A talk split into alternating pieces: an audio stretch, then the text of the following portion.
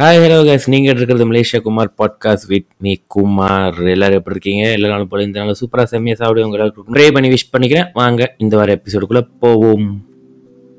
Hello guys, எல்லோரும் எப்படி இருக்கீங்க? பார்த்து எல்லாத்தையும் ரொம்ப நாள் ஆன மாதிரி இருக்குது. ஆக்சுவலி கொஞ்சம் ரொம்ப நாள் தான் ஆச்சுன்னு நினைக்கிறேன். ஆமாம், ஏன்னா போன வாரம் எபிசோட் அப்லோட் பண்ணல. என்கிட்ட நிறைய பேர் மெசேஜ் பண்ணி கேட்டிருந்தீங்க. அதுவே ரொம்ப அதிர்ச்சி ஆச்சரியமாக இருந்துச்சு. ஸோ ரொம்ப ரொம்ப தேங்க்ஸ் மெசேஜ் பண்ணி கேட்டோம் எல்லாத்துக்கிட்டையும். அவங்கெல்லாம் சொல்லியிருந்தேன் என்ன ரீசன்னு. அப்படி மெசேஜ் பண்ணி கேட்காது உங்களுக்கு இது ஒரு ரீசன் இங்கே சொல்லிடுறேன். அப்படி ஒன்றும் பெரிய எந்த ரீசனும் இல்லைங்க. போன வாரம் ஒரு லாங் லீவ் வந்துச்சுல. ஃப்ரைடே, சாட்டர்டே, சண்டே, மண்டே நாலு நாள் லீவ் வந்துச்சு.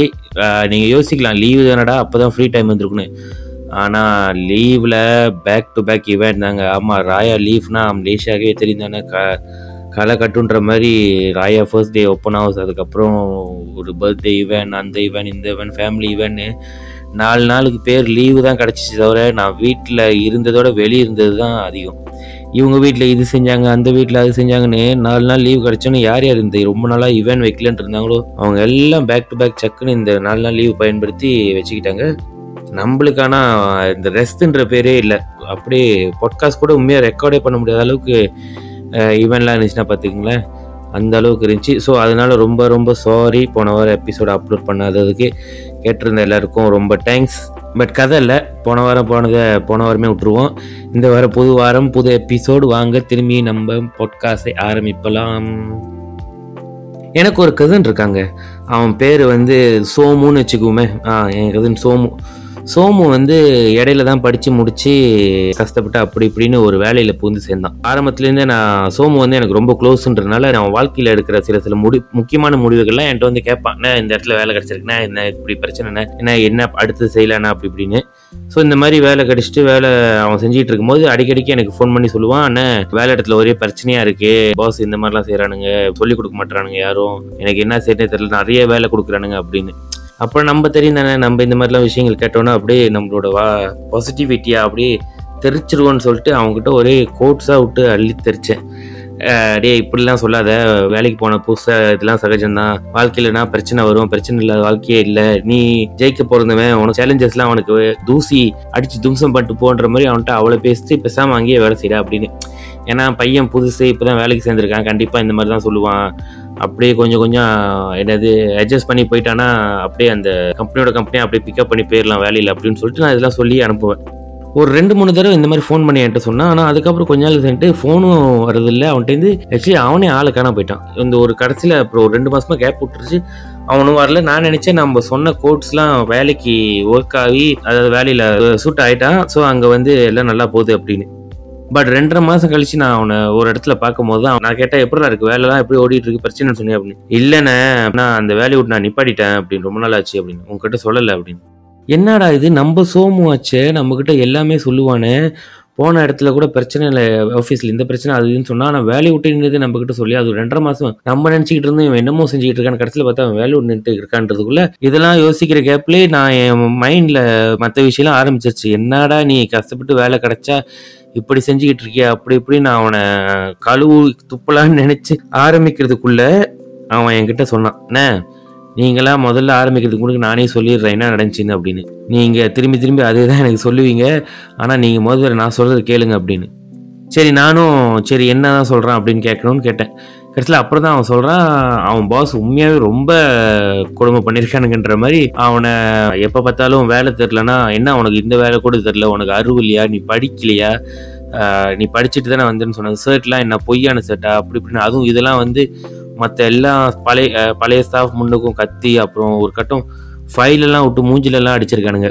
ஸோ எனக்கே இந்த கதையெல்லாம் கேட்டோன்னே என்னடா ஃபைலெல்லாம் விட்டு மூஞ்சிலெலாம் அடிச்சிருக்கானுங்களா, இவ்வளோ இதாக நடந்திருக்கா அப்படின்னு. அதுவும் இந்த ப்ரெஷர்லாம் அதிகமாக என்ன நடந்திருக்குன்னா, இவன் இந்த மூஞ்சில் ஃபைல்லாம் விட்டு அடித்ததுக்கப்புறம் அநியாயத்துக்கு ஸ்ட்ரெஸ் ஆகி டாய்லெட்டில் போய் உட்காந்து அழுவ ஆரம்பிச்சிட்டான். ஸோ அழுந்துட்டு இவன் ஒரு அதுக்கப்புறம் கூட ஸ்டில் நான் சொன்ன அந்த கேணத்தனமான கோட்ஸ் எல்லாம் நம்பி வந்து ஸ்டில் மறுநாள் எழுந்திரிச்சு வேலைக்கு போவோம் பரவாயில்ல இது சமாளிச்சிக்கலாம் அப்படி இப்படின்னு போனாலும் டே பை டே திரும்பி திரும்பி அதே மாதிரி தான் நடந்திருக்கு. அவன் முடியலன்னு சொல்லிட்டு வேலையை விட்டு நிப்பாட்டிட்டான். நான் அவன் சொன்ன மொதல் விஷயமே இது, நான் உங்ககிட்ட சொல்லலைண்ணே, ஏன்னா எனக்கு தெரியும் நீங்கள் சொன்னீங்கன்னா, ஐ மீன் நான் உங்ககிட்ட சொன்னேன்னா நீங்கள் முதல்ல என்ன தான் துப்புவீங்க, என்னது உனக்கு தான் வேலை செய்ய தெரில, ஒன்னால தான் பிரச்சனையை சமாளிக்க முடியல, அதனால தான் நீ இந்த வேலையை விட்டு வந்துட்ட அப்படி இப்படின்னு. ஆனால் அங்கே உண்மையாகவே தெரிலண்ணா, என்னால் உண்மையாக சமாளிக்க முடியலண்ணா அதை. ஸோ அதை நான் யாருக்கிட்டையும் சொல்லி புரிய வைக்கிறதுன்னு எனக்கு தெரில. ஸோ அதனால நானே வந்துட்டேண்ணா அப்படி. ஆமாம், அவன் தீர்ப்பு தப்பு தான் நாட்டாமன்ற மாதிரி எனக்கே அப்படியே ஒரு கட்ட தூக்கி போட்டுருச்சு. என்னடா இது, நம்ம என்னமோ நினச்சி ஒரு நல்ல மைண்ட் செட்டில் தான் சொன்னோம், ஆனால் கடைசியில் அது இப்படி தப்பாக போய் முடிஞ்சிருச்சு அப்படின்னு. பட் அப்புறம் திரும்பி யோசித்து பார்த்தா கொஞ்ச நேரம் அவன் சொன்னது உண்மை தான், நான் தான் அந்த தப்பை பண்ணியிருக்கேன். அதாவது என்னென்னா, அந்த அவன் எப்போல்லாம் என்கிட்ட வந்து ஏதாவது ஒரு விஷயத்தை ஷேர் பண்ணுறானோ அந்த பிரச்சனையை பிரச்சனையாக பார்க்காம, இல்லை இது பிரச்சனை இல்லை, இதை வந்து நீ வேறு கோணத்தில் யோசி, எப்போ பார்த்தாலும் எல்லா பிரச்சனையும் பாசிட்டிவாக பாரு பாசிட்டிவாக பாருன்னு அநியாயத்துக்கு பாசிட்டிவிட்டியை வச்சு அப்படியே தெரிச்சிட்டேன். அண்ட் இந்த பாசிட்டிவிட்டியை வச்சு தெரிக்கிறது, இந்த மாதிரி அநியாயத்துக்கு பாய்க்கிறதுக்கு பேர் தான் டாக்ஸிக் பாசிட்டிவிட்டி. அண்ட் அதுதான் நம்மளோட இந்த வாரத்தோட டாபிக், டாக்ஸிக் பாசிட்டிவிட்டி. பாசிட்டிவிட்டின்றது ஒரு நல்ல விஷயம்தான், ஆனால் அளவுக்கு மீறினா அமிர்தமும் நஞ்சுன்ற மாதிரி அந்த பாசிட்டிவிட்டியே அநியாயத்துக்கு போயிடுச்சுன்னா அதுவும் ஒரு டாக்ஸிக் தான். அது என்ன மாதிரியான டாக்ஸிக், அதனால என்னென்ன விளைவுகள் வருதுன்னு, அதனால உங்களோட உண்மையான எமோஷன்ஸை நீங்கள் எப்படி மறைச்சி இந்த பாசிட்டிவிட்டின்ற பேரில் வாழ்கிறீங்கன்றது, அப்புறம் உங்களை அறியாமே நீங்களும் எப்படி இந்த டாக்ஸிக் பாசிட்டிவிட்டியை முக்கியமாக சோஷியல் மீடியாவில் செய்கிறீங்கன்றது தான் இந்த வாரம் நம்ம பேச போகிறோம். மறக்காமல் இந்த எபிசோட் ஃபுல்லாக கேளுங்க, அப்போ தான் இதெல்லாம் உங்களுக்கு என்ன நடக்குதுன்னு தெரியும். ஓகே, வாங்க எபிசோடுக்குள்ளே போவோம். ஆக்சுவலி இந்த சம்பவம் நடந்ததுக்கப்புறம் தான் நான் யோசித்து பார்த்தேன்னா, சோமு கதையில் மட்டும் இல்லை, நான் பல பேர் கதையில், ஏன் முக்கியமாக என் வாழ்க்கையில் இந்த டாக்ஸிக் பாசிட்டிவிட்டியை என்ன அறியாமே நிறைய படிட்டு வந்திருக்கேன். அதாவது எப்பெல்லாம் ஒரு பிரச்சனை வருதோ, இல்லை நான் வாழ்க்கையில் சில பிரச்சனைகளை சந்திக்கிறனோ, இல்லை ஒரு மாதிரியான ஸ்ட்ரெஸ்ஸான சிச்சுவேஷன் ஆகுதோ, அந்த விஷயத்தை பற்றிலாம் நான் அவ்வளோ கூட யோசிக்க யோசிக்க மாட்டேன். அதாவது இது ஏன் வந்துச்சு, இது ஏன் இந்த நிலைமையில் நம்ம இருக்கிறோன்றதோட எப்போ பார்த்தாலும் நான் சொல்லிக்கிறது ஏதோ நினச்சின்னா, ஓ பிரச்சனையா, பார்த்துக்கலாம் வா, அடுத்தது பார்த்துக்கலாம், ஓ இல்லை கதை இல்லை, இதெல்லாம் சப்ப மேட்ரு சால்ட் வாட்டர்ன்ற மாதிரி முடிச்சுட்டு அடுத்தது போகலாம் வாங்க போய்கிட்டே இருப்போன்ற மாதிரி தான் இருப்பேனே தவிர, ஏன் இதெல்லாம் நடக்குது, ஏன் இந்த பிரச்சனை முதல்ல நம்ம வந்து மாட்டிக்கிட்டோன்றதை நான் யோசிக்க மாட்டேன். Only some people meant to face problem, அது இதுன்னு இந்த கோட்ஸ்லாம் ஃபேஸ்புக்கில் வரும்ல, அதெல்லாம் பார்த்து நம்மளை நம்மளே நம்மளை பொய் சொல்லி ஒரு வாழ்க்கையை ஓட்டிக்கிட்டு இருக்கிறது. மேபி இப்போ யோசிச்சு பார்த்தா எனக்கே தோணுது, அந்த இடத்துலலாம் நான் கொஞ்சம் நிதானமாக நின்று யோசிச்சு பார்த்து, ஆமாம் இது பிரச்சனை தான், ஆனால் இந்த பிரச்சனை நம்ம சீலாப்பாக வந்து மாற்றிக்கிட்டோம், இதில் ஏதோ தப்பு செஞ்சுருக்கோம் அப்படி இப்படின்னு நானே என் அந்த பிரச்சனையை அக்செப்ட் பண்ணி வேறு கோணத்தில் யோசித்து பார்த்துருந்தா மேபி அந்த பிரச்சனையை வேறு விதமான ஈஸியான வேவ்ஸில் சால்வ் பண்ணியிருக்கலாம். இல்லை மேபி அந்த பிரச்சனை திரும்பி ரிப்பீட்டடாக நடக்காமல் இருக்கிறதுக்கு நான் அன்றைக்கே ஏதாவது ஒரு வழியை கண்டுபிடிச்சிருக்கலாம். இல்லை இந்த சோமோ விஷயத்தில் கூட நான் அன்றைக்கி வேறு மாதிரி யோசிச்சுருந்தேன்னா கொஞ்சம் பொறுமையாக இருந்து இன்றைக்கி பரவாயில்ல, அவன் ஏதோ அவனே வேலை விட்டு நின்று வந்துட்டான். இதே அவன் அன்றைக்கி அந்த மாதிரி விஷயங்கள் செய்யலைன்னா, அவன் பாஸ் ஏசி ஏசி அவன் வேறு ஏதாவது முடிவு நடந்திருந்தான்னா, எல்லாம் என் என்னோட இந்த வாயினாலையும் இந்த ஓ பாசிட்டிவிட்டியும்னால தான் இதெல்லாம் நடந்திருக்கும். ஆப்டமிஸ்டிக்காக இருக்கிறது நல்லது தான், அதுதான் எப்பயுமே எல்லோரும் சொல்லுவாங்க. அதாவது ஒரு விஷயம் நடக்கும்போது அதில் இருக்கிற ஒரு நல்ல விஷயத்தை பாருங்கள், ஐ மீன் அதில் சம்மாவது அதில் ஏதாவது ஒரு வழி இருக்கும் அதுலேருந்து தப்பிக்கிறதுக்கு அப்படி இப்படின்னு, இதெல்லாம் நம்மளை வந்து நம்மளே நம்மளை ஊக்கப்படுத்திக்கிறதுக்காக சொல்ல வார்த்தைகள். ஆனால் அதை நம்ம ரொம்ப சொன்னோம்னா, இப்போ நான் சொன்ன மாதிரி அங்கே தான் இந்த டாக்ஸிக் பாசிட்டிவிட்டி வருது. பிகாஸ் நம்ம எப்போ அநியாயத்துக்கு அந்த பாசிட்டிவிட்டின்ற ஒரே ஒரு இமோஷன் நம்ம காட்டுறோமோ, மிச்ச இமோஷன்களை நம்ம வந்து அடக்கி வைக்க வேண்டியதாக இருக்குது. அதாவது எப்படின்னா, நம்ம வந்து ஒரு சோகமோ கோபமோ வர வேண்டிய இடத்துல, இல்லை இது பரவாயில்ல நான் பார்த்துக்கிறேன், இதெல்லாம் எனக்கு சர்வ சாதாரணம், இதை நான் இப்படி சமாளிச்சுக்குவேன், இதை நான் சிரிச்சுக்கிட்டே சமாளிச்சுட்டு போயிடுவேன் இந்த சுச்சுவேஷன் அப்படின்னு சொல்லி நம்மளை நம்மளே பொய் சொல்லி தான் நம்ம ஒவ்வொரு விஷயத்தையும் கடந்து போய்கிட்டு இருக்கோம், கடந்து போவோம். ஆக்சுவலி இன்ஸ்டெட் ஆஃப் தட் நம்ம சில நேரத்தில் ஆக்சுவலி உண்மையாக ஹானஸ்டாக அந்த ப்ராப்ளம்ஸை, நம்ம ஃபேஸ் பண்ணுற ப்ராப்ளம்ஸ் இல்லை சிச்சுவேஷன்ஸை நம்ம ஃபேஸ் பண்ண கற்றுக்கணும். ஏன்னா நம்ம ஹானஸ்டாக எப்போ அதை ஃபேஸ் பண்ணுறோமோ ஒரு அக்செப்டன்ஸ் லெவல் வரணும் நம்மளுக்கு நம்மளுக்குள்ளே. ஆக்சுவலி ஓகே இதுதான் இந்த பிரச்சனை, இதை நான் அக்செப்ட் பண்ணிக்கிறேன், ஸோ அதுக்கப்புறம் வாங்க என்ன நடக்க போகுதுன்னு பார்ப்போம் அப்படின்னு. This is what the real way of dealing and issue actually சொல்லலாம். பிகாஸ் இந்த மாதிரி டீல் பண்ணும்போது நீங்கள் அந்த இஷ்யூவை ஃபேஸ் பண்ணுற விதமே வேறு. And also it gives you a better mental health இந்த மாதிரி நீங்கள் பண்ணும்போது. ஏன்னா நீங்கள், நான் ஏற்கனவே சொன்ன மாதிரி, அந்த ஒரு இமோஷன் ஒரு பாசிட்டிவிட்டின்ற ஒரு விஷயத்தை மேலே வச்சு அந்த உண்மையான இமோஷனை மறைச்சி ப்ரொசீட் பண்ணுறதுக்கு பதிலாக இந்த மாதிரி ச அந்த அந்த பிரச்சனையை ஃபேஸ் பண்ண ஆரம்பிச்சிங்கன்னா உங்களோட மென்டல் ஹெல்த்துக்கு பெட்டராக இருக்கும். அண்ட் ஆல்சோ இதுதான் என்னை பொறுத்த வரைக்கும் உண்மையான sign of maturity. that when we start accepting problem for what it is. Because எல்லா பிரச்சனையிலுமே அந்த சில்வர் லைனிங்கிறது இருக்காது. நம்ம சொன்ன மாதிரி அந்த ஆப்டமிஸ்டிக்காக இருக்கிறதுல எல்லாத்துலேயும் நம்ம வந்து ஒரு வழியாவது கண்டிப்பாக பத்து கதவு மூடினாங்கன்னா ஒரு கதவு திறந்து வச்சுருப்பாங்க அப்படின்னு. ஆனால் சில நேரங்களில் சில நேரத்தில் நம்ம சுச்சுவேஷன் நம்ம வாழ்க்கையில் மாற்ற சுச்சுவேஷன் மேமாங் அது வந்து ஒரு ட்ராஜிக் சுச்சுவேஷன் தான். அதை நம்ம ஏற்று தான் ஆகணும். மேபி அங்கே இருக்கிற பத்து கதையும் சாத்தி பதினோராவது கதையுமே ஆணி அடித்து சாத்திட்டாங்கன்னே நினச்சிக்குவோம். ஸோ அந்த மாதிரி சுச்சுவேஷன்ஸ் எல்லாரும் மாட்டுவோம். அந்த மாதிரி நேரத்துலலாம் அந்த சிச்சுவேஷனை அக்செப்ட் பண்ணுறதை தவிர any other methods or ways அந்த அந்த விஷயத்தை சால்வ் பண்ணுறதுக்கு இல்லை. வேறு எந்த இடத்துலலாம் இந்த டாக்ஸிக் பாசிட்டிவிட்டி நம்மள அறியாமல் நம்ம செய்வோம்னா, சில நேரத்தில் நம்ம வந்து நம்மளுக்கு தெரிஞ்சவங்களோ நம்மளோட கூட்டாளிவங்களோ யாராவது இருந்தாங்கன்னா அவங்கக்கிட்ட நம்ம நல்லதை மட்டுமே தான் பார்ப்போம். ஏன்னா நம்மளே ரொம்ப நல்லவங்கன்றதுனால நம்ம எப்பயுமே மற்றவங்ககிட்ட இருக்கிறது வந்து ஒரு ஒரு நல்ல நோ கண்ணோட்டத்தில் தான் எல்லாத்தையும் பார்ப்போம். ஒருத்தவங்க வந்து இருக்காங்களா, இந்த விஷயங்கள்லாம் செய்கிறாங்க, பட் இருந்தாலும் அவங்கள செய் அவங்க செய்கிற சில விஷயங்கள்லாம் நம்மளுக்கு பிடிக்கல, அது நம்மளுக்கு அவ்வளோ ஒத்து வரலன்னா கூட இல்லை மேபி நான் அவங்களுக்கு அதுதான் பிடிச்சிருக்கு அதனால தான் அவங்க செய்கிறாங்க, எனக்கு இது பிடிச்சிருக்கு அவங்களுக்கு அது பிடிச்சிருக்கு, இதுலேயும் ஒரு நியாயம் இருக்குது அதுலேயும் ஒரு நியாயம் இருக்குன்னு நம்ம எல்லாத்தையுமே அப்படியே ஒரு மாதிரி நல்ல கண்ணோட்டத்திலே பேசிகிட்டு இருந்தோம்னா சரி வராது. இந்த மாதிரி சுச்சுவேஷன் நம்மளை போய் இன்னும் ஒரு பெரிய வேர்ஸான சுச்சுவேஷனில் தான் போய் மாட்ட வைக்கும்.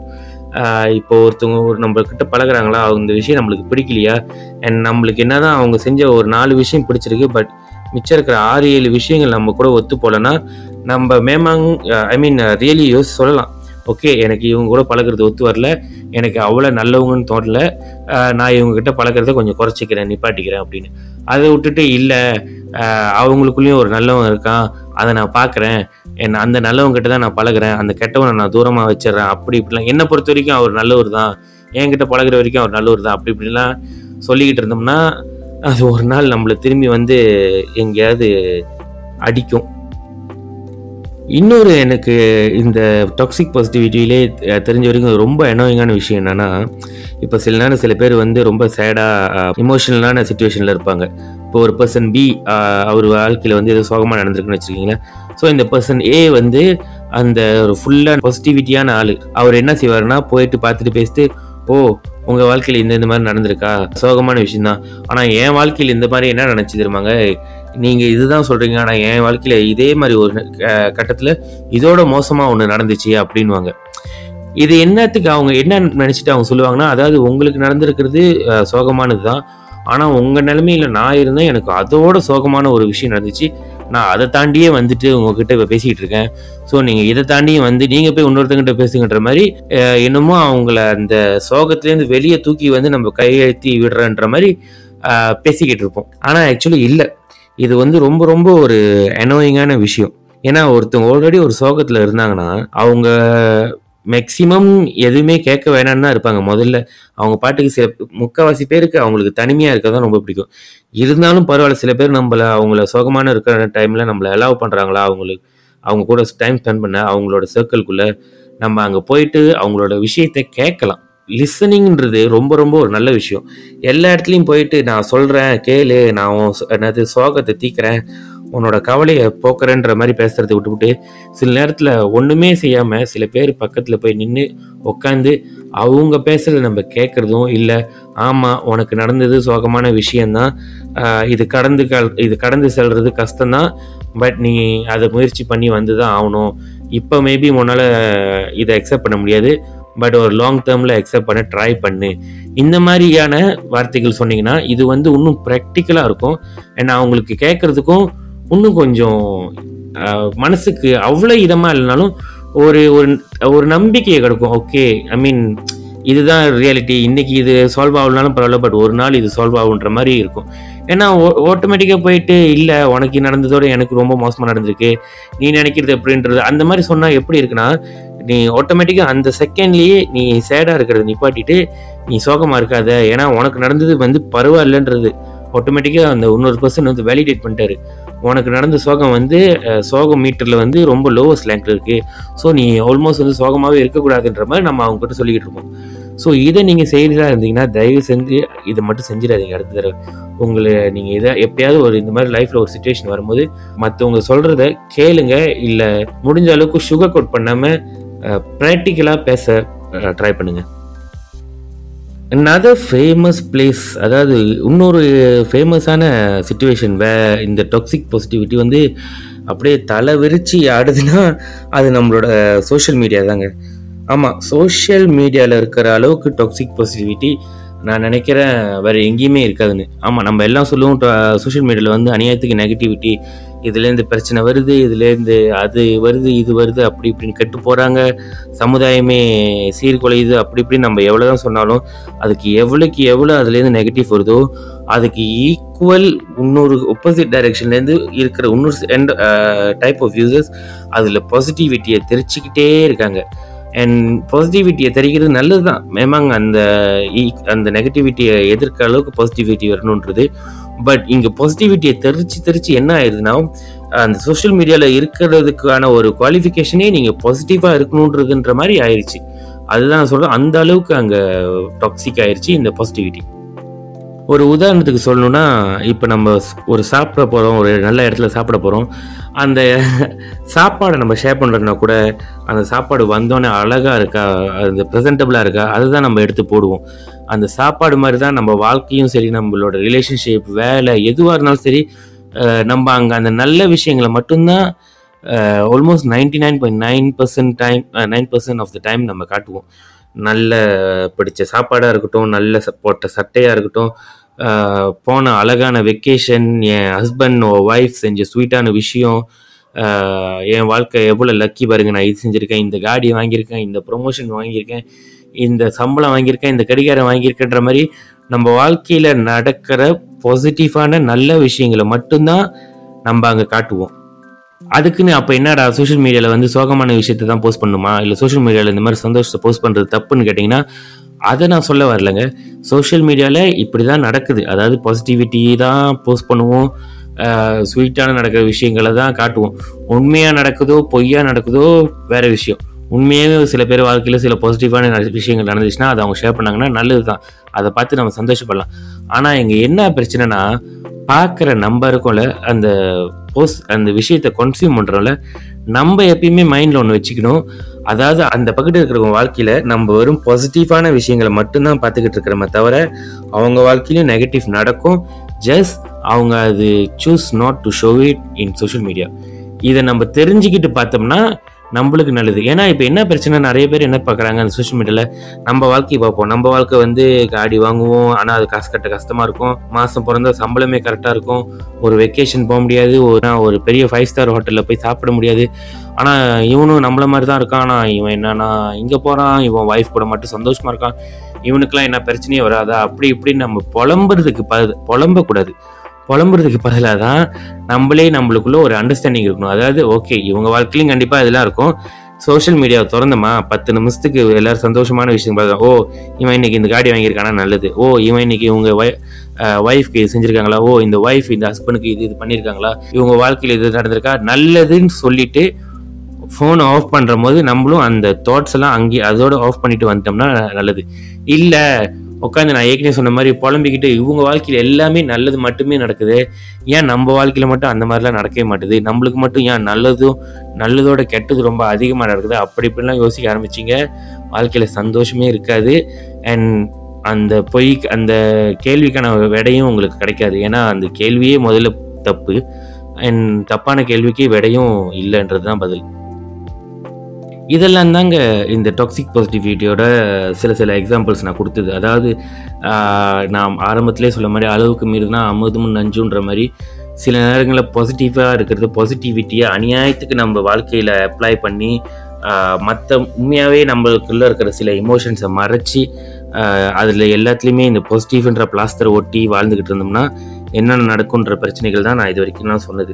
அதாவது எப்படி எப்படிலாம் நம்ம நம்மளை அறியாமல் இந்த டாக்ஸிக் பாசிட்டிவிட்டின்ற விஷயம் நம்ம வாழ்க்கையில் இவால்வ் ஆகிருக்கு, நம்ம எப்படி அதுக்குள்ளே மாட்டிக்கிட்டு இருக்கோன்றது தான் இவ்வளோ நம்ம சொன்னோம். என் இதெல்லாம் செய்கிறனால என்ன நடக்கும்னா, எந்த உடனே நான் சொன்ன மாதிரி நம்மளோட உண்மையான எமோஷன்ஸை அடக்கி அதுக்கு மேலே இந்த பாசிட்டிவிட்டியை வச்சு அதை தான் நம்மளோட ஒரு ஃபேஸாக பாய்ச்சி நம்ம இந்த வெளி உலகத்துக்கு காமிச்சு வாழ்ந்துக்கிட்டு இருப்போம்.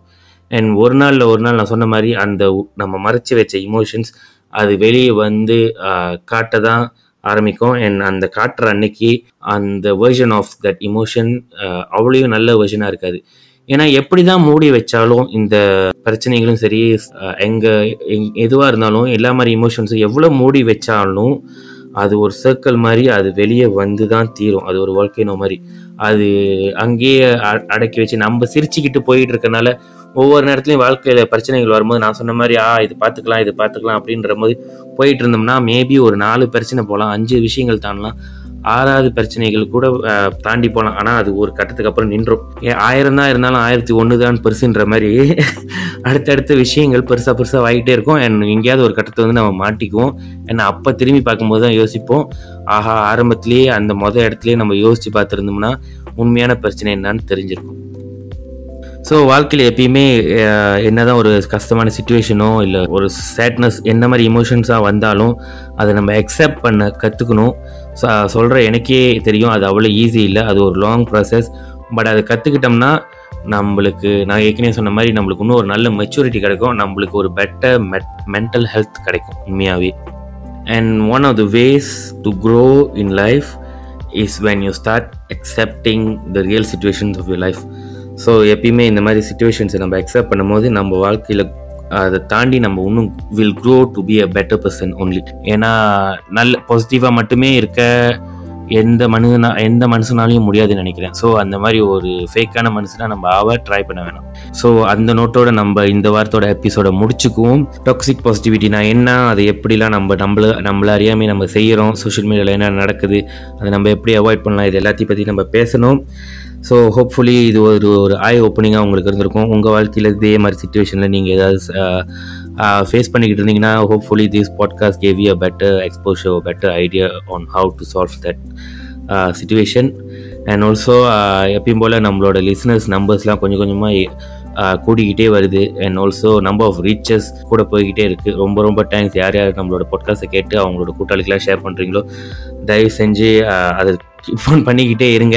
அண்ட் மறக்காமல் நம்மளோட பாட்காஸ்ட்டை ஃபாலோ பண்ணிடுங்க, அதுதான் ரொம்ப ரொம்ப முக்கியம். Google podcast, Apple podcast, Spotify இது எல்லாத்துலேயும் நம்மளோட பாட்காஸ்ட் இருக்குது. மலேஷியா குமார் அப்படின்னு தட்டினீங்கனாலே வரும். கேளுங்க, ரேட் பண்ணுங்கள், ஃபாலோ பண்ணுங்கள், முடிஞ்சால் உங்கள் ஃப்ரெண்டுக்கிட்ட ஷேர் பண்ணுங்கள். அண்ட் ஆல்சோ இன்னொரு அனௌன்ஸ்மெண்ட் காய்ஸ் என்னென்னா, நம்மளோட இது வந்து சிக்ஸ்டீன்த் எபிசோட். இன்னும் கூடிய சீக்கிரத்தில் இந்த சீசன் ஒன் வந்து முடிஞ்சிடும். சீசன் ஒன் சீசன் டூ என்னன்னு கேட்டிங்கன்னா, சீசன் டூவில் நான் ஏற்கனவே சொன்ன மாதிரி நான் மட்டும் பேசாமல் என் குரலை மட்டுமே கேட்காம என் கூட வந்து சில பேர் மற்றவங்களும் வந்து பேச போறாங்க, அதெல்லாம் நடக்க போகுது. அண்ட் ஆல்சோ கூடிய சீக்கிரத்தில் என்னோட மூஞ்ச நான் காட்டலான் இருக்கேன். அதாவது சில ஷார்ட் ரீல்ஸ்லாம் போஸ்ட் பண்ணலாம், நம்மளுக்குன்னு ஒரு இன்ஸ்டாகிராம் பேஜ் அது இதுன்னு. ஸோ அதோட அப்டேட்ஸ்லாம் கூடிய சீக்கிரத்தில் கொடுக்குறேன், ஃபாலோ பண்ணுங்க என்னோட சோஷியல் மீடியா பேஜை குமரேஷ் சுப்ரமணியம்னு, அதில் நான் போஸ்ட் பண்ணுறேன். And thank you guys, see you in another episode, in another week. Tata, bye bye. இன்பத்தில் பிறந்து இன்பத்தில் வளர்ந்து இன்பத்தில் மடிந்தவன் யாரும் இல்லை. துன்பத்தில் பிறந்து துன்பத்தில் வளர்ந்து துன்பத்தில் முடிந்தவன் யாரும்